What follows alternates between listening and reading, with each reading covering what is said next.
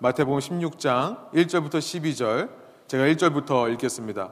바리새인과 사두개인들이 와서 예수를 시험하여 하늘로부터 오는 표적 보이기를 청하니 예수께서 대답하여 이르시되 너희가 저녁에 하늘이 붉으면 날이 좋겠다 하고 아침에 하늘이 붉고 흐리면 오늘은 날이 굳겠다 하나니 너희가 날씨는 분별할 줄 알면서 시대의 표적은 분별할 수 없느냐 악하고 음란한 세대가 표적을 구하나 요나의 표적밖에는 보여줄 표적이 없느니라 하시고 그들을 떠나 가시니라. 제 아들이 건너편으로 갈 새 떡 가져가기를 잊었더니 예수께서 이르시되 삼가 바리새인과 사두개인들의 누룩을 주의하라 하시니 제 아들이 서로 논의하여 이르되 우리가 떡을 가져오지 아니하였도다 하거늘. 예수께서 아시고 이르시되 믿음이 작은 자들아 어찌 떡이 없으므로 서로 논의하느냐? 너희가 아직도 깨닫지 못하느냐 떡 다섯 개로 오천 명을 먹이고 죽은 것이 몇 바구니이며 떡 일곱 개로 사천 명을 먹이고 죽은 것이 몇 광줄이었는지를 기억하지 못하느냐? 어찌 내 말한 것이 떡의 관함이 아닌 줄을 깨닫지 못하느냐? 오직 바리새인과 사두개인들의 누룩을 주의하라 하시니 그제서야 제자들의 떡이 누룩이 아니요 바리새인과 사두개인들의 교훈을 삼가라고 말씀하시는 줄을 깨달으니라. 아멘. 함께 앉으셔서 말씀 나누겠습니다. 어, 저희는 마태복음 15장을 이제 살펴보고 16장으로 넘어왔는데요. 15장 마지막에서 예수님은 빵 7개와 물고기 2마리로 남자만 4천 명이 되는 무리를 먹이신 그 7병 이하의 사건을 우리가 살펴보았었습니다. 그리고 그 15장의 마지막 39절이요. 예수님께서 이제 마가단 지역으로 들어가셨다라고 하는 것을 끝났었습니다. 이 마가단이라는 곳은 갈릴리 호수 왼쪽에 있는 마을로서요. 지난 시간 우리는 예수님께서 이 지역에서 갈릴리 호숫가에서 하신 일을 통해 예수님의 우리를 긍휼히 여기시는 마음에 대해 말씀을 살펴보았었죠. 그런데 계속해서 예수님을 따라다니면서 예수님의 사역을 방해하는 사람들이 있습니다. 유대인 종교 지도자들입니다. 오늘 1절에 보니까 바리새인과 사두개인들이 예수를 시험하려고 하늘로부터 오는 표적을 보여달라라고 요구하는 것으로 1절이 시작합니다. 이들은 계속해서 예수님을 따라다니면서 예수님을 어떻게 해서든지 방해하고 싶은 것 같습니다. 이들의 관심은요, 예수님에 의해 병이 치료받은 사람들, 예수님에 의해 배고픔의 문제가 해결받은 사람들에게 그들의 관심이 가 있지 않았습니다. 그렇게 병이 치유되고 배고픔을 해결함을 통해 이방인 무리가 이스라엘의 하나님께 영광을 돌리게 되는 것, 곧 자신들이 믿는 하나님께 영광을 돌리게 되는 것에 대해 전혀 관심이 없었던 것입니다. 열심히 종교 생활을 하긴 했지만요. 그 속에 예수님을 닮은 자신들이 섬기는 하나님을 닮은 긍휼함이 없는 거예요. 이들의 신앙은요, 지적인 신앙이다라고 생각해 볼 수 있습니다. 우리가 신앙생활을 하면서 우리도 마찬가지죠. 우리 안에 그 긍휼한 마음이 품어지지 않으면 그때는 우리는 지적으로만 신앙생활을 하고 있는 것입니다. 무엇이 옳고 그른지는 너무나 정확하게 압니다. 그래서 그 알고 있는 지식으로 날카로운 칼이 되어서 도려내고 잘라내는 일은 너무나 잘합니다. 이 바리새인과 사두개인들의 신앙이 바로 그렇습니다. 지적인 신앙이기 때문에 그 신앙의 모습이요 차갑다라고 할 수 있습니다. 따뜻한 긍휼의 마음, 누군가를 위해 긍휼한 마음을 품는 그 따뜻함이 없는 것입니다. 예수님의 사역을 정면으로 막아서서요. 당신이 하는 일이 하늘로부터 온 것이라는 하나님께로부터 당신이 왔다는 증거를 보여달라 요구하는 거죠. 이들은요, 이 자신들의 그 요구를 예수님을 시험에 들게 하기 위해 한다라고 일절이 기록하고 있습니다. 그런데 실은요, 예수님은 이들의 질문에 시험 받으시는 분이 아니십니다. 예수님은 이들의 이 질문을 그냥 무시하고 넘어가세요. 이 사람들의 요구, 이 종교 지도자들의 요구에 의해 시험받는 사람들은 누굽니까? 예수님에 의해서 병이 치유됐던 무리들, 예수님에 의해서 배고픔의 문제가 해결됐던 무리들, 여러분 그런 사람들이 이들의 말을 듣고 예수님에 대한 시험이 든다는 사실은 전혀 개의치 않는 것입니다. 어쩜 이들은 이렇게 안 변할까요? 어쩜 이들은 이렇게 똑같을까요? 실은요, 이 1절부터 4절의 요구는요, 우리가 이미 마태복음 12장을 통해 살펴봤던 말씀과 동일한 말씀입니다. 마태복음 12장 38절 39절에도요. 동일한 종교 지도자들의 요구가 나와 있었습니다. 제가 한번 읽어 드릴게요. 38절입니다. 그때 서기관과 바리새인 중 몇 사람이 말하되 선생님이여 우리에게 표적 보여 주시기를 원하나이다. 예수께서 대답하여 이르시되 악하고 음란한 세대가 표적을 구하나 선지자 요나의 표적밖에는 보일 표적이 없느니라. 오늘 본문 2절부터 3절을 빼면 1절과 4절이 동일한 말씀을 다루고 있다는 사실을 우리는 알게 됩니다. 2절, 3절에서 예수님께서는 너희가 날씨는 분별하면서 어떻게 이 시대의 표적을 알아보지를 못하느냐. 다른 말로 말해 시대가 바뀌고 있음을 천국이 임했음을 예수 그리스도를 통해 이 땅에 새로운 하나님의 왕국 천국이 이루어졌음을 알지 못하느냐라고 물어보십니다. 이 부분만 빼면요. 1절 4절이 12장 38절 39절과 거의 동일합니다. 거의 동일해요. 어떻게 이들은 12장을 지나 13장, 14장, 15장, 16장에 오기까지도 이렇게 전혀 변하지를 않고 있는 것일까요?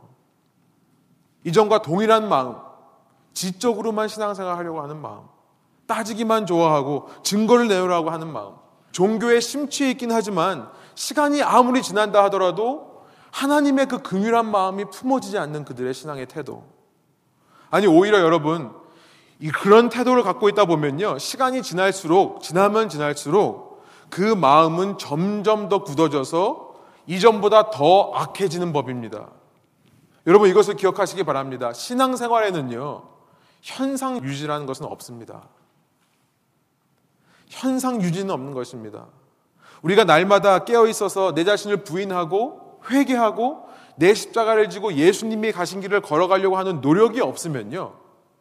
우리는 날마다 더 악해지고 더 굳어지고 오늘 본문의 표현으로 말하면 더 음란해지는 거예요. 순수한 신앙에서 벗어나는 것입니다. 우리가 날마다 예수님을 닮아가지 않는다면 우리는 날마다 타락하게 된다는 사실을 우리는 알게 됩니다. 왜 그러냐면요. 마태복음 12장 38절과 오늘 본문 1절을 한번 비교해 보세요. 그 종교 지도자들은 이전에는 예수님을 가리켜서 그래도 라비어라고 말하긴 했습니다. 그러나 오늘 본문에서는 전혀 그런 얘기가 없죠. 그냥 표정만 달라고 얘기를 합니다. 아니, 그보다 더 중요한 표현은 뭐냐면 마태복음 12장 38절에서는 서기관과 바리새인들이 나왔다. 그래서 표적을 보여달라고 얘기를 했었다라고 기록이 되어 있었습니다. 그런데 오늘 본문 1절로 와 보면 예수님께 나온 사람들이 누구냐면요. 바리새인과 사두개인들이다라고 표현되어 있어요. 사실 이것은 이 당시 상황을 알던 사람들이 읽으면 깜짝 놀랄 이야기입니다. 왜냐하면요. 앞서 마태복음 12장 38절에서 말한 서기관과 바리새인들은 같은 부류의 사람들이에요. 바리새인들이 신학자라고 한다면 서기관들은 필사하는 사람 혹은 설교자라고 할 수 있습니다. 바리새인 중에 서기관들이 많이 있었습니다. 서기관 중에 바리새인들이 많이 있었어요. 같은 편이에요. 그런데 오늘 본문 시작을 보니까요. 바리새인과 사두개인의 이상한 조합이 있는 겁니다. 이들은 당시 서로 적이었습니다. 이 상황을 아주 쉽게 표현을 하면요. 이런 상황과 같아요. 오늘날로 표현을 하자면 민주당의 클린턴 대표와 공화당의 트럼프 대표가 한 의견을 모아서 함께 한 목소리를 내는 것으로 이해할 수 있습니다. 참 이상한 그림이죠. 한국으로 말하면 새누리당과 더불어민주당이 함께 한 목소리를 내는 거라고 이해할 수 있습니다. 어떻게 이게 가능할까요? 어떻게 이런 놀라운 조합이 일어날 수 있을까요? 공공의 적이 있기 때문에 그런 거죠. 그 공공의 적, 너와 나의 공통된 적, 그 적이 강하면 강할수록요, 평소에 나와 전혀 다르던 사람, 나와 상극에 있던 사람들도 얼마든지 친구가 될 수 있는 것입니다. 여러분, 세상에서 친구를 만드는 가장 확실한 방법이 있다고 늘 얘기를 합니다. 뭐죠? 나의 적의 적을 친구로 삼으면 된다. 나의 적의 적. 그러면 그 사람과 정말 친해진다고 하는 얘기가 있잖아요. 우리 친목을 위한 술자리에 가면 술꾼들이 제일 좋아하는 최고의 안주는 뒷담화라고 얘기를 합니다. 누군가의 뒤에서 그에 대해서 이야기하면서 속된 말로 그를 씹는 것. 그것이 최고의 안주다. 가장 친해지는 길이다. 라고들 얘기를 하잖아요. 자신들의 종교적인 권위와 그 명예를 위협하고 있는 이 예수라는 사람, 그 예수의 인기를 깎아내리기 위해 그 목적을 위해서라면 평소 적처럼 여기던 사람들까지도 함께 의기투합하여, 함께 마음을 합하여 친구가 될 수 있다는 사실이 참 놀라운 것이죠. 결국 이들의 신앙의 목표는요, 오직 자신을 세우고 자기 주장을 하려고 하는 자신을 이롭게 하는 데에만 있다는 사실을 우리는 깨닫게 되는 것입니다. 내가 이익을 얻을 수만 있다면 그 목표를 이룰 수만 있다면 누구와도 손을 잡을 수 있는 것, 누구와도 얼마든지 타협할 수 있는 것이 그들의 신앙의 모습이라는 거예요. 긍휼함이 없이 차갑기만 한 그들의 신앙의 모습. 또 한편에서 긍휼함 없이 자기의 이익을 위해 무엇이든지 할 수 있는 준비가 되어 있는 그들의 모습. 예수님은요, 이런 종교인들을 향해서 악하고 음란한 세대다. 라고 4절에서 말씀하십니다. 그리고 그들에게 보일 표적이라고 하는 것은 요나의 표적밖에 없다라고 말씀하시며 4절에 충격적인 말이 써 있는데요. 그들을 떠나세요. 그들을 떠나십니다. 선지자 요나의 표적이라는 것이 무슨 의미일까요? 예수님께서는요, 이전 구약에 기록된 그 요나서의 말씀을 가지고 말씀하시는 거죠. 하나님께서 이방 민족을 구원하기 위해 유대인 선지자 중에 하나였던 요나를 보내십니다. 이방인들을 구원하기 위해 유대인 선지자를 보내는 거예요. 그러나 이 요나는 끝까지 거부를 하죠. 그 상황이 마음에 들지 않는 것입니다. 아니, 내가 우리 민족을 위해 평생을 살아도 모자랄 판에 우리 민족을 이제 침략하려고 하는 저 아시리아의 니누웨라는 성에 가서 회개를 외치라고요? 저는 절대 못합니다. 그래서 이 사람은 도망가다가 배를 타고 배에서 풍랑을 만났을 때 제물로 던져지고요. 그래서 큰 바다 생물, 물고기로 표현되어 있지만 바다 생물입니다. 바다 생물이 그를 삼켜서 그배 속에 들어갔을 때에야 깨닫고 정신을 차리고 순종합니다. 그래서 그 바다 생물로부터 나와서 이제 그 니누의 성읍에 가요. 3일 동안 돌아다녀야지만 다 모든 사람을 만날 수 있을 만한 큰 성읍인데 단 하루만 지나가면서 아무 의미 없이 성의 없이 회개해라. 하나님께서 심판하신단다. 여러분 그는 놀라운 게 있죠. 그 말을 들은 그 이방 사람들이 다 금식하면서 배옷을 입고 죄를 뒤집어 쓰고 회개를 하는 것입니다. 선지자 요나는요. 그들에 대한 긍휼한 마음이 있었던 건 아니에요. 뱃속에서 그 바다 생물의 뱃속에서 회개는 했지만요. 아직 그 마음 속에 긍휼함이 회복되지 않았습니다. 그렇기 때문에 똑같은 모습을 보이는 거예요. 그들이 회개하는 모습을 보고 화를 내는 것입니다. 그리고서는요, 그 성이 잘 보이는 한 언덕 위에 올라가서 야, 저 사람들이 얼마나 오랫동안 회개해서 과연 하나님의 심판을 면할 수 있는가, 피할 수 있는가 보자. 라는 마음으로 그 언덕에 앉아 회개하고 있는 이방인들을 향해 화를 내고 있는 것이 요나서 4장에 나옵니다. 하나님께서는 그 요나를 향해서요, 한 식물을 준비하세요. 그 식물을 자라게 하셔서 그 중동의 뜨거운 태양을 피하게 하십니다. 그런데 그 바로 다음 날 벌레를 보내셔서 그 식물을 갉아먹게 해서 시들어 죽게 하세요. 이제 요나는 화를 낼 대로 냅니다. 그게 달했습니다. 아니, 식물을 왜 죽이십니까? 이러려면 차라리 날 죽이십시오. 이렇게 외치는 요나에게요. 하나님께서 말씀을 하시는 것이 요나서의 맨 마지막에 기록되어 있습니다. 요나서는요, 이 말씀을 끝으로 끝나는 이야기입니다. 요나서 4장 10절부터 11절이에요. 주님께서 말씀하셨다. 내가 수고하지도 않았고 내가 키운 것도 아니며 그저 하룻밤 사이에 자라났다가 하룻밤 사이에 죽어버린 이 식물을 내가 그처럼 아까워하는데 하물며 좌우를 가릴 줄 모르는 좌우를 분별할지도 모르는 사람들이 12만 명도 더 되고 짐승들도 수없이 많은 이 큰 성읍 느느웨를 어찌 내가 아끼지 않겠느냐? 어찌 내가 아끼지 않겠느냐? 요나서가 바로 이 하나님의 11절의 질문으로 끝나는 것입니다. 어찌 내가 아끼지 않겠느냐? 너는 나의 이 긍휼한 마음을 왜 품지를 못하느냐? 왜 변하지를 않니? 너 그렇게 끝까지 네 머리로만 자꾸 잘못하고 잘하는 거 판단하려고 하고 너밖에 모르는 그 이기적인 마음 가지고 살아갈래? 여러분 이후 요나가 어떤 마음으로 바뀌었을까요? 요나서는 그것을 기록하지 않습니다. 그러나 저는요 개인적으로 이 요나의 기록이 성경 66권 중에 하나로 이렇게 남아 있는 사실로 볼 때요. 아마 이 기록을 남긴 요나 본인이 하나님의 긍휼하심을 깨닫고 자신이 회개하여서 긍휼한 마음을 회복했기 때문에 이 기록을 남긴 것이 아닌가 그렇게 생각합니다. 사랑하는 레분교회 우리 교우 여러분, 우리 역시 이 시대 이 땅에 요나로 부르심을 받았다는 사실을 꼭 기억하시기 바랍니다. 지적으로만 신앙생활을 하면요 차가워집니다. 긍휼한 마음은 언제나 우리를 따뜻하게 하는 반면에 자꾸 신앙이 차가워지기만 해요. 그렇다고 해서 지적인 것을 버리자는 얘기를 하는 것이 아닙니다. 지적인 것을 버린다고 해서 차가웠던 것이 뜨거워지는 것이 아닙니다. 지적으로 제대로 아는 것이 중요하다는 말씀을 드리고 싶습니다. 참 성경적인 신앙이란 뭐냐면 알면 알수록 내 마음에 뜨거움이 생겨나는 것이 참된 지식이라고 생각합니다. 그런 저와 여러분 됐으면 좋겠어요. 하나님을 제대로 알아서 주님을 닮은 그 긍휼한 마음, 뜨거운 마음이 품어지는 저와 여러분. 그것이 바로 진정으로 하나님을 날마다 알아가는 사람의 신앙생활의 모습인 줄 믿습니다. 긍휼함 없이 나밖에 모르는 이 이적인 마음, 날마다 내려놓기를 원하는 거예요. 이것을 날마다 내려놓지 않으면 우리는 날마다 더 악해지고 부패해지고 타락하고 음란해질 수밖에 없다. 자꾸 나의 시각으로 나를 보려고 하지 말고요. 내 주위 사람의 시각으로 나를 보기를 원합니다. 내가 주위 사람들 눈에는 어떤 사람으로 비춰질까? 제가 요즘 계속해서 제 자신에게 많이 묻는 질문이 바로 이것입니다.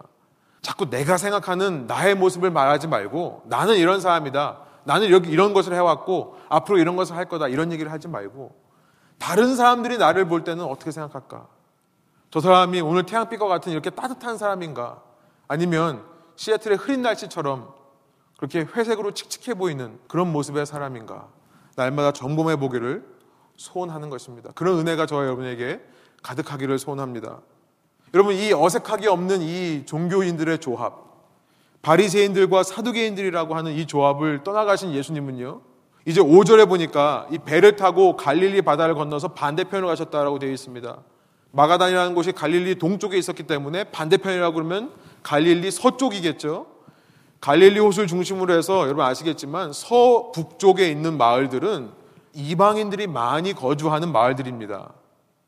예수님은 다시 한번 이방인들이 많이 거하고 있는 곳으로 가시는 것 같아요. 그런데 이번에는요, 제자들이 난리를 피웁니다. 이 사건을 보면서요, 제자들도 참 안 바뀌구나 하는 생각이 들었어요. 먹을 빵을 안 가져왔다고 지금 소란을 피우고 있는 것입니다. 예수님께서 6절에 보시면 그 배 위에서 제자들에게 이렇게 말씀하세요. 예수님은 그렇게 떠나 두고 온 바리새인들과 사두개인들을 계속 마음에 품었던 것 같아요. 제자들에게 이렇게 말씀하십니다. 삼가 바리새인과 사두개인들의 누룩을 조심해라. 누룩을 주시해라. 여기서 지금 주의하라고 번역된 말이요. 원래 원어로 보면 누룩을 바라보고 누룩에 대해 깨어 있으라라는 말이에요. 누룩이 있는지 없는지 늘 바라보면서 누룩을 보면서 점검해라 그런 말씀을 하시는 겁니다. 그랬더니요 7절에 보니까 제자들은 그 말씀을 오해해서 아 우리가 빵을 안 가져온 거를 예수님께서 아시는구나 이렇게 해석을 하는 거예요. 아 예수님께서 빵 안 가져오신 것을 지금 혼내시는 거구나. 당시 누룩이라는 것은 레븐이라는 것은 빵의 일부분이라고 말씀을 드렸습니다. 그러니까 레븐 자체가 빵이에요. 반죽의 일부분이고 빵입니다. 예수님께서 누룩을 보시면서 누룩에 대해 누룩을 잘 바라보고 누룩이 있는가 없는가를 점검해라 라고 말씀하시니까 빵이 없음을 경고하시는 줄 알고 지금 소란을 피우는 겁니다. 자기네들끼리요. 지금 discussion 돼 있는데 사실은 분쟁하는 거예요. 다투는 거예요. 야, 네가 안 챙겼냐? 네가 네가 챙겨야 되는데 왜 안 챙겼냐? 네가 챙겨야 되는 거 아니냐? 이렇게 말하고 있는 것입니다. 8절부터 10절에 예수님께서 그들에 대해 이런 말씀을 하십니다. 우리 한번 한 목소리로 한번 읽어볼까요? 예수께서 아시고 이르시되 믿음이 작은 자들아 어찌 떡이 없으므로 서로 논의하느냐 너희가 아직도 깨닫지 못하느냐 떡 다섯 개로 오천 명을 먹이고 죽은 것이 몇 바구니이며 10절 떡 일곱 개로 사천 명을 먹이고 죽은 것이 몇 광줄이었는지를 기억하지 못하느냐 제자들은요 지금 먹을 것 때문에 걱정하고 있는 것입니다 그런데 사실 잘 들여다보면 제자들은요 먹을 것 때문만에 걱정을 하는 것이 아니냐는 것을 알게 됩니다 왜냐하면요, 당시 유대인들은 어디를 다닐 때 스스로 도시락을 싸가지고 다녔습니다. 항상 도시락을 들고 다녔던 것이 유대인들의 습관이에요. 왜냐하면 우리가 흔히 코셔라고 알고 있는 유대인들만이 먹을 수 있는 유대인들만이 먹어야 하는 음식이 따로 있었기 때문에 그렇습니다. 율법 하나님의 법에서 그 많은 것들을 먹으면 안 되었던 거예요. 그러니까요 이들은 여행을 하면서 아무데나 가서 그 지역에 있는 음식 우리가 뭐 요즘 맛집 탐험 막 이런 거 많이 하잖아요. 어디 유명한 데 가서 맛집 따라다니면서 맛있는 거 먹는 유대인들은 사실 그걸 하지 못합니다. 어느 지방에 가면 특히 이방인들이 많이 있는 곳에 지역에 가면요. 그들이 어떤 재료로 이걸 음식을 만들었는지를 몰라요. 그 재료가 뭔지를 모르면 아예 먹을 수가 없는 것입니다. 혹시라도 부정한 것으로 만들었을까봐. 그래서 늘 자신들이 가지고 다닐 수 있는 도시락을 싸가지고 다녔는데요. 그 도시락을 담는 바구니를 구절에서 말씀하시는 그 바구니, 이 단어, 특별한 단어인데 유대인들이 가지고 다니는 도시락용 바구니를 얘기하는 것입니다. 날이 갈수록 예수님께 더 많은 무리들이 모여들고 있습니다. 그렇기 때문에 예수님께서 가는 곳마다 많은 무리들이 따라다녀요. 쉽게 말하면 예수님께서 한번 집회를 하시면 이제 점점 많은 사람들이 참석을 하는 겁니다. 그러다 보니까 시간이 점점 길어지겠죠. 그러다 보니까 늘 먹을 게 없어지는 것이 당연해지는 거예요. 이미 우리가 14장, 15장을 통해 살펴보지 않았습니까? 오병이어, 칠병이어의 기적에서 우리가 이미 봤었어요. 제자들은 지금 배를 타고 건너편으로 갑니다. 그런데 그 건너편으로 가는 곳에 또 많은 사람들이 아마 모여들 것을 왜 예상하지 못했겠습니까? 이들은 왜 이렇게 준비를 안 하는 걸까요? 그래 놓고 자기들이 준비를 안 한 걸 가지고 왜 서로 이렇게 수근수근거리면서 논의를 하고 있는 것입니까? 거기서 며칠 지나다 보면 자기 먹을 양식이 떨어질 수밖에 없음을 알고 있는데요. 여러분 그런데 이들이 지금 걱정하는 것은 단지 먹을 것이 없어서가 아니라는 사실을 알게 되는 것은 뭐냐면요. 예수님께서 이미 이들에게 조금의 양식만 있기만 해도 얼마든지 배부르게 먹을 수 있다는 것을 이미 두 번이나 보여주셨다는 사실을 우리가 기억하면요. 이들이 단지 먹을 것이 없어서 걱정하는 것이 아니라는 사실을 생각해 보게 되는 것입니다. 예수님은요, 이 제자들을 향해 또다시 18절에서 이 믿음이 작은 자들아 라고 말씀을 하세요. 제자들은 도대체 얼마나 시간이 지나야 믿음이 생겨나는 걸까요? 믿음이 없는 것입니다. 왜 그럴까요? 예수님께서 왜 그런 말씀을 하셨을까요? 제자들이요, 먹을 것이 없어서 걱정하는 게 아니라 지금 제자들은 아직도 이전 법, 율법에 매여 있기 때문에 예수님께서 이렇게 말씀하고 있는 것입니다. 바로 그것을 지적하시는 거예요. 먹을 것 때문에 싸우는 걸 가지고 뭐라고 하시는 것이 아니라 그것 때문에 걱정한 거 가지고 뭐라고 하시는 게 아니라 너희가 어느 땅에 가든지 내가 너희를 충분히 먹을 수 있는 것을 모르느냐? 왜 너희는 아직도 이전 율법에 갇혀 있어서 너희가 먹어야 될 것 안 가져왔다고 그렇게 걱정하고 있느냐. 그 얘기를 하시는 거죠. 예수님은요, 이미 두 번의 표적을 보여주셨습니다. 이미 그들에게 보여주셨어요. 예수님은 유대인이건 이방인이건 배부르게 먹이는 것을 원하신다. 그 표적을 통해 이미 예수님의 마음을 보여주셨습니다. 근하게 여기는 마음. 무엇을 먹어야 되고 말아야 되고에 얽매이는 것이 아니라 배고픈 자들을 먹이는 마음. 표적을 통해 보여주셨는데요. 그 표적을 보고도 아직 그 표적의 의미를 모르고 있는 것입니다. 그 표적을 통해서 제자들은요, 예수님과 같은 긍휼한 마음을 품었어야만 했습니다. 그러나 아직도 변하지 않는 그들의 모습이 본문에서 발견되는 것입니다. 혹시라도 자기가 코셔 음식을 못 먹을까봐, 혹시라도 법이 그 많은 음식을 먹게 될까봐 두려워하는 것입니다. 11절 이렇게 말씀하세요. 어찌 내 말한 것이 떡에 관함이 아닌 줄을 깨닫지 못하느냐 오직 바리새인과 사두개인들의 누룩을 주의하라 하시니 예수님께서 제자들에게 누룩을 바라보라 누룩이 있는지 없는지를 점검해라 라고 말씀하신 것은요 빵에 대한 말씀을 하는 것이 아니라 그렇게 법에 갇혀서 신앙생활을 하고 있는 그 바리새인과 사두개인들이라고 하는 종교 지도자들의 그 모습 그들의 누룩 그들의 그 치명적인 영향력을 바라보고 그것이 혹시 너희 가운데 있지는 않는가 점검하라는 의미로 이 경고의 말씀을 하신 것이었습니다. 여러분, 인간은요, 본성적으로 율법적인 것 같아요. 인간의 본성은 어떻게 보면 반율법적인 것 같지만요. 사실은 인간의 본성은 상당히 율법적입니다.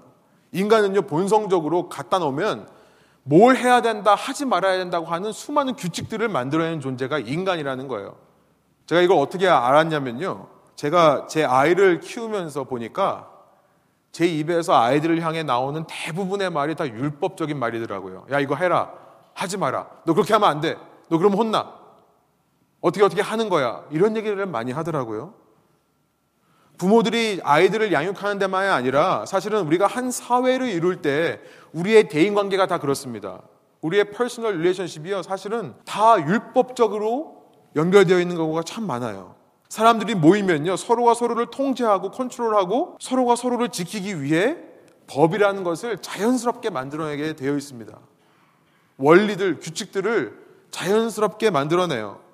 한 사회를 이루면서 한 공동체를 이루려면 하라, 하지 말아라고 하는 말들이 자연스럽게 나오는 것입니다. 여러분, 그러다 보니까 율법에만 그렇게 규칙에만 매여 있다 보니까 우리 생각이 자꾸 지적으로만 갑니다. 내가 알고 있는 그 원리, 그 규칙대로 행동 하나, 안 하나만 보게 되는 거예요. 그러다 보니까 그 잣대를 가지고 남을 판단하다 보니까 자연적으로 차가워지는 거죠. 내 차가운 이성으로요. 내가 법만 잘 지키면 나는 옳은 사람이라고 착각을 하게 되는 것입니다. 차가운 마음과 자기를 지키려고 하는 이 이기적인 마음. 여러분, 이 이기적인 마음은 놀랍게도 그 주위 사람들한테도 전염되는 것 같아요.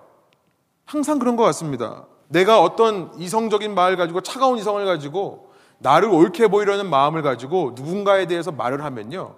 그것이 다른 사람에게 영향을 주는 것을 발견하곤 합니다. 에덴 동산에서 뱀이요. 그 아담과 여자를 와서 꼬시기 전까지는 아담과 여자는 전혀 불만족이 없었습니다. 그런데 와서 한마디를 하는 거예요. 날카롭게 이성을 자극하는 말을 하는 겁니다. 잘 생각해봐라. 야, 너의 권리가 지금 빼앗긴 거 아니냐. 너 권리를 되찾아봐라. 너 왜 하나님한테 그렇게 부당한 대접을 받느냐. 너도 하나님처럼 살아봐라. 이 말을 한번 뱉고 나니까요. 그 말의 영향력이 사라지지를 않는 겁니다. 그다음부터는 그걸 볼 때마다 불만족이 생겨나는 거예요. 그러다 보니까 모든 상황에 다 불만족이 되는 것입니다. 내가 누군가에 대해서 좋은 생각을 가지고 있다 하더라도요. 다른 사람이 와서 그 사람에 대한 부정적인 말을 하면요. 그것이 선입견, 편견으로 남습니다. 그러다 보면요. 여러분 그런 거 경험해 보시지 않으셨습니까? 제가 그런 선입관과 편견이 있다 보면 그 다음부터는 그 사람이 행동하는 것이 다 그대로만 행동을 해요. 그 선입견대로만 행동하는 것처럼 보이는 일이 있는 것입니다. 지금 예수님께서 놀라운 일들을 우리 가운데 이루시면서 치유해 주시면서 천국 복음을 전파하시고 설교하시고 가르쳐 주시는데요. 바리새인과 사두개인들이 지금 뭘 하고 있는 겁니까? 자기의 그 율법적인 생각을 가지고요. 예수님께 나와서 이 얘기를 하는 거예요. 당신이 진정으로 하나님의 사람이 맞다면 아 좋습니다. 지금까지 이런 일들을 한 건 맞아요. 좋아요. 그런데 당신이 진정으로 하나님의 사람이라면 지금 이 순간 하늘로부터 오는 표적을 보여주십시오. 여러분 이 말을 뱉고 나면요 그 말을 들은 무리들 속에 어떤 마음이 생겨나겠습니까? 어 그래? 어 정말 한번 보고 싶다. 정말 그대로 한번 하시는지 보고 싶다. 예수님께서 만일 그들의 말에 아무 대꾸도 안 하시고 그들을 떠나가시면요. 그 다음에 무리 속에 어떤 생각이 싹 트기 시작하겠습니까? 어, 혹시라도 저 사람이 하나님의 사람이 아닌가 보다. 라고 하는 불신이 생겨나게 되는 것입니다. 그렇게 공공의 적을 만들다 보면요. 자연스럽게 나와 친해지는 사람들이 생겨납니다. 아, 이제는 바리새인과 사두개인들을 따라야겠다. 자연스럽게 내 세력이 형성되는 것입니다. 이러한 그들의 가르침을 주의하라고 말씀하시는 거예요. 12절. 그제서야 제자들의 제자들이 떡이 누르기 아니요 바리새인과 사두개인들의 교훈을 삼가라고 말씀하신 줄을 깨닫느니라. 결국 이 본문에서 지금 예수님께서 경고하시는 바리새인과 사두개인들의 누룩이란 무엇입니까? 율법에 매여 있는 가르침에서부터 시작되는 것입니다. 율법에 매여 있는 가르침. 그것을 통해 날카로운 이성으로 차가운 분위기를 만드는 것. 그러고 나서 긍휼의 마음을 뺏어가는 것. 그러고 나서 자기의 세력을 만들어가는 것. 그것을 가르쳐서 지금 예수님께서는 악하고 음란한 짓이다라고 얘기를 하고 있는 것입니다. 지금 제자들은요, 내가 율법에 매여서 법을 어기는 것인가 안 어기는 것인가 내가 먹어야 되는 것인가 먹지 말아야 되는 것인가 이것을 걱정하고 있을 때가 아닙니다. 지금 예수님과 함께 이방인의 땅으로 나아가면서요. 그들 마음 속에 나도 예수님처럼 긍휼함을 품어야 될 준비를 해야 되는 시기예요. 그런데 그 시기에 아직도 율법적인 것에 매여서 고민하고 있는 사람들을 향해 예수님께서 이 가르침을 주시는 것이죠.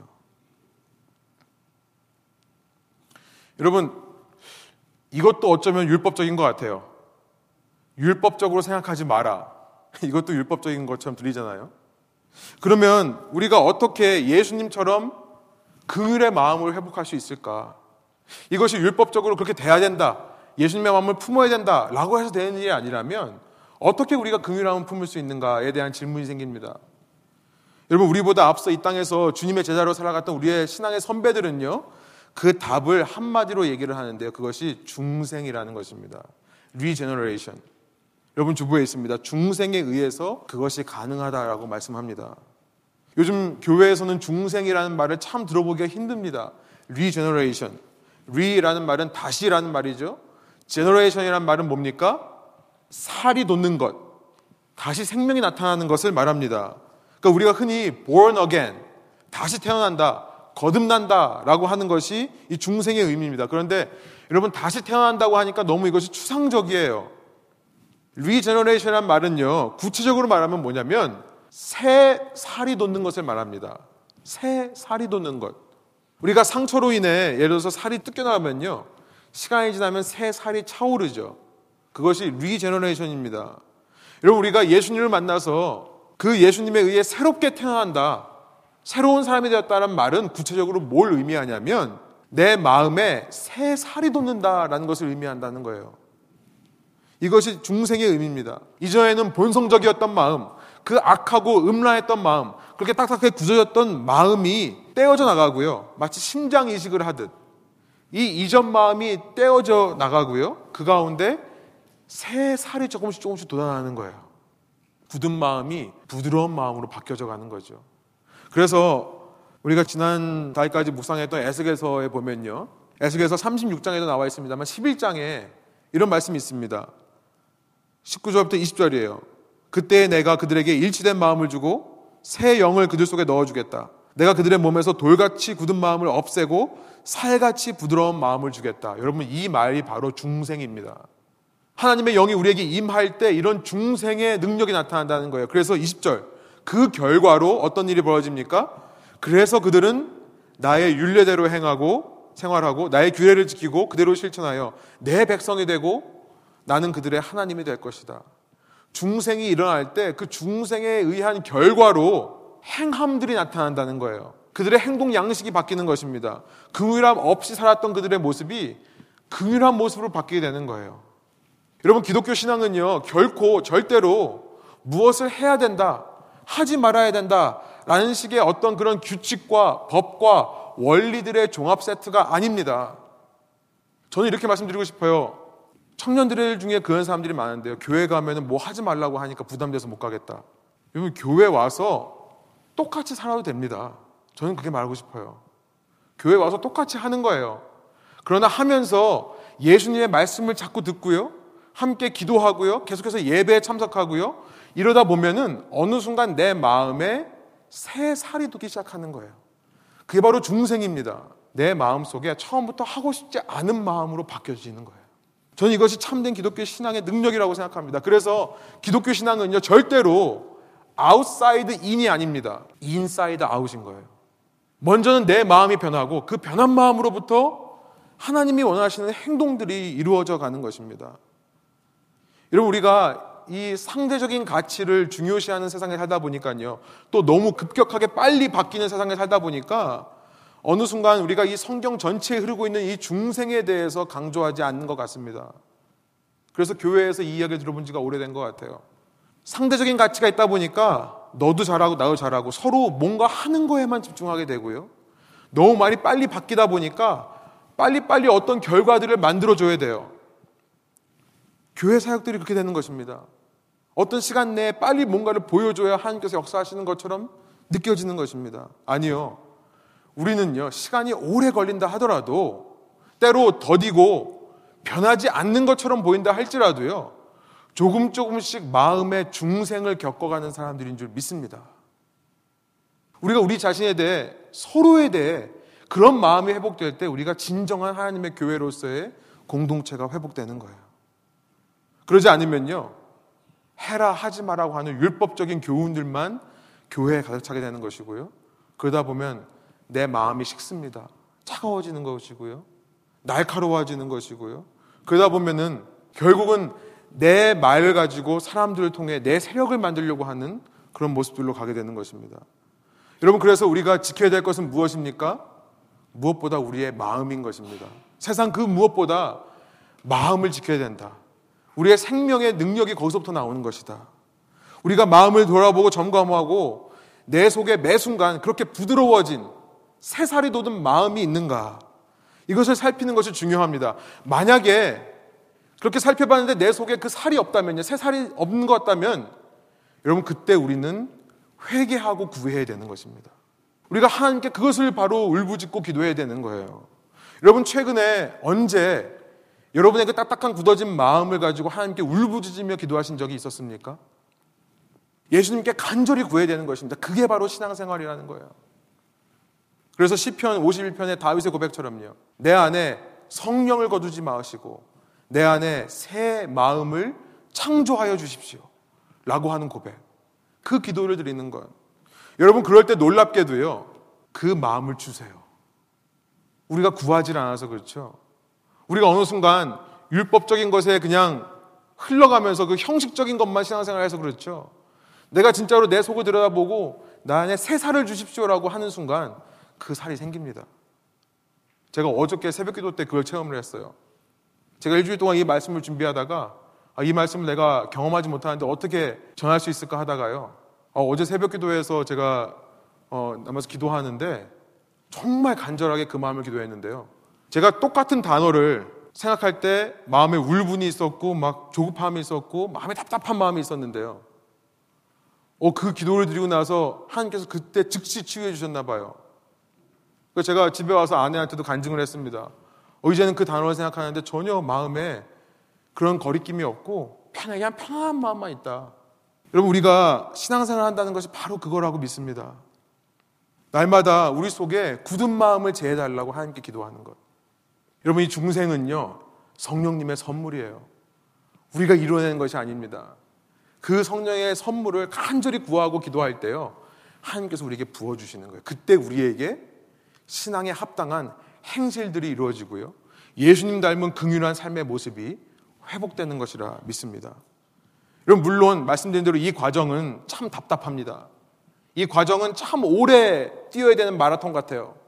이 과정은요 참 군뱅이가 달팽이가 느릿느릿 기어가는 것처럼 더딥니다. 한순간에 팍팍 열매가 나왔으면 좋겠어요.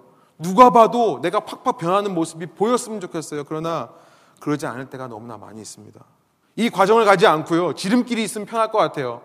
어떤 일을 어사인 해놓고 그 일을 잘 이루어내면 너는 신앙이 있는 사람이다. 너는 열심히 열매를 맺는 사람이다. 라고 말하고 싶은 것이 그것이 편한 겁니다. 일만 하면 인정받는 것. 어떤 일을 이루어내면 인정받는 것. 아니면 뭘 하지 마라 하지 마라 강압적으로 말을 해서 손발을 묶어 놔서 아예 잘못된 일을 하지 못하도록 하는 것. 그러나 그렇게 못하게 한다고 해서 안 하게 되는 게 신앙이 아니라는 것입니다. 하고 싶지 않은 마음으로 바뀌는 것. 그때까지는 시간이 걸리더라도 계속해서 우리가 마음이 굳어지지 않고 함께 기도하는 것. 여러분, 회개가 그렇지 않습니까? 우리가 동일한 죄를 반복하면서요. 어느 순간 회개가 안 될 때가 있어요.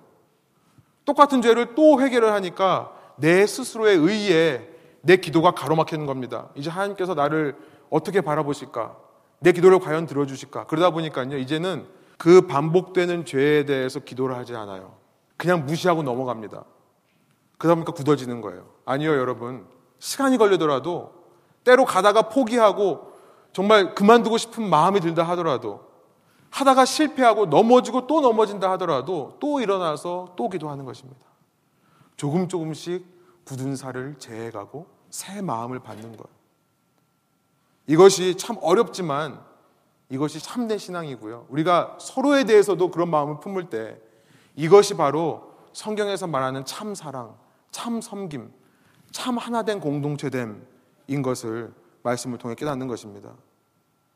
여러분 본문 속에서 예수님께서 경고하신 것은요. 말씀을 정리해 보면요. 외적인 표정만을 중시하는 그 바리새인들과 사두개인들의 그 교훈을 경고하신 것입니다. 겉으로 드러나는 것만을 생각하다 보니까요. 율법적이 돼가요. 율법적이 되다 보니까 자꾸 비판하고 정죄하고 내가 보기에 안 되는 것들은 잘라내려고 하는 차가운 마음이 드는 것입니다. 그러다 보니까 나밖에 모르는 신앙인들을 만들어내는 것이고 그런 신앙인들 주위에 자꾸만 그런 성향을 가진 사람들만 많이 만들어지는 거예요.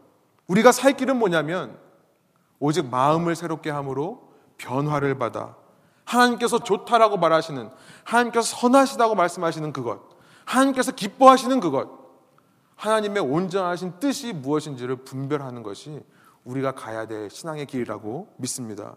로마서 12장 2절 우리 한번 한 목소리로 함께 읽어볼까요? 너희는 이 세대를 본받지 말고 오직 마음을 새롭게 함으로 변화를 받아 하나님의 선하시고 기뻐하시고 온전하신 뜻이 무엇인지 분별하도록 하라. 여러분 이렇게 우리 안에 새 마음이 품어질 때요. 그때 우리에게 이루어지는 거 하나님의 선하신 뜻, 하나님의 기뻐하시는 뜻, 하나님의 온전하신 뜻이 무엇인지 아십니까? 로마서 12장 후반부에 그것에 대한 기록이 있는데요. 여러분 집에 가셔서 12장 9절부터 18절 꼭 한번 다시 읽어보시기 바랍니다. 제가 한번 여러분에게 읽어드릴게요. 9절부터 18절입니다. 우리 안에 새 마음이 생기면요. 사랑을 하되 거짓 없이 사랑할 수 있습니다. 악한 것을 미워하게 되고요. 선한 것을 굳게 잡으려고 하는 마음이 생깁니다. 형제의 사랑으로 서로 다정하게 대할 수 있습니다. 우리 안에 새 마음이 회복될 때 우리가 서로 존경하기를 먼저 할 수 있습니다. 열심을 내어서 부지런히 일하고요. 성령으로 뜨거운 마음을 가지고 열심히 주님을 섬길 수 있습니다. 소망을 품고 즐거워할 수 있고요. 환란 때에 참을 수 있고 기도를 꾸준히 할 수 있습니다. 내 마음에 그 새 마음이 회복될 때에만 우리는요 성도들이 쓸 것이 있다 그러면 나의 것으로 공급할 수 있는 마음이 생겨나는 거예요. 손님 대접하기가요 무겁고 짐 되는 것이 아니라 기쁨이 되는 것입니다. 14절 나를 박해하는 사람이라 할지라도 축복하게 되는 것입니다. 축복을 하고 저주를 절대 안 하게 됩니다. 새 마음이 회복될 때 기뻐하는 사람들과 함께 기뻐하고 우는 사람들과 함께 울게 되는 것입니다. 16절 서로 한 마음이 되고 교만한 마음이 품어지지 않을 수 있고요. 새 마음이 있을 때 내가 비천한 사람들과 함께 사귈 수 있는 것입니다. 스스로 지혜가 있는 척하지 않게 되는 것이죠. 17절 아무에게도 악을 악으로 갚지 않게 되고요.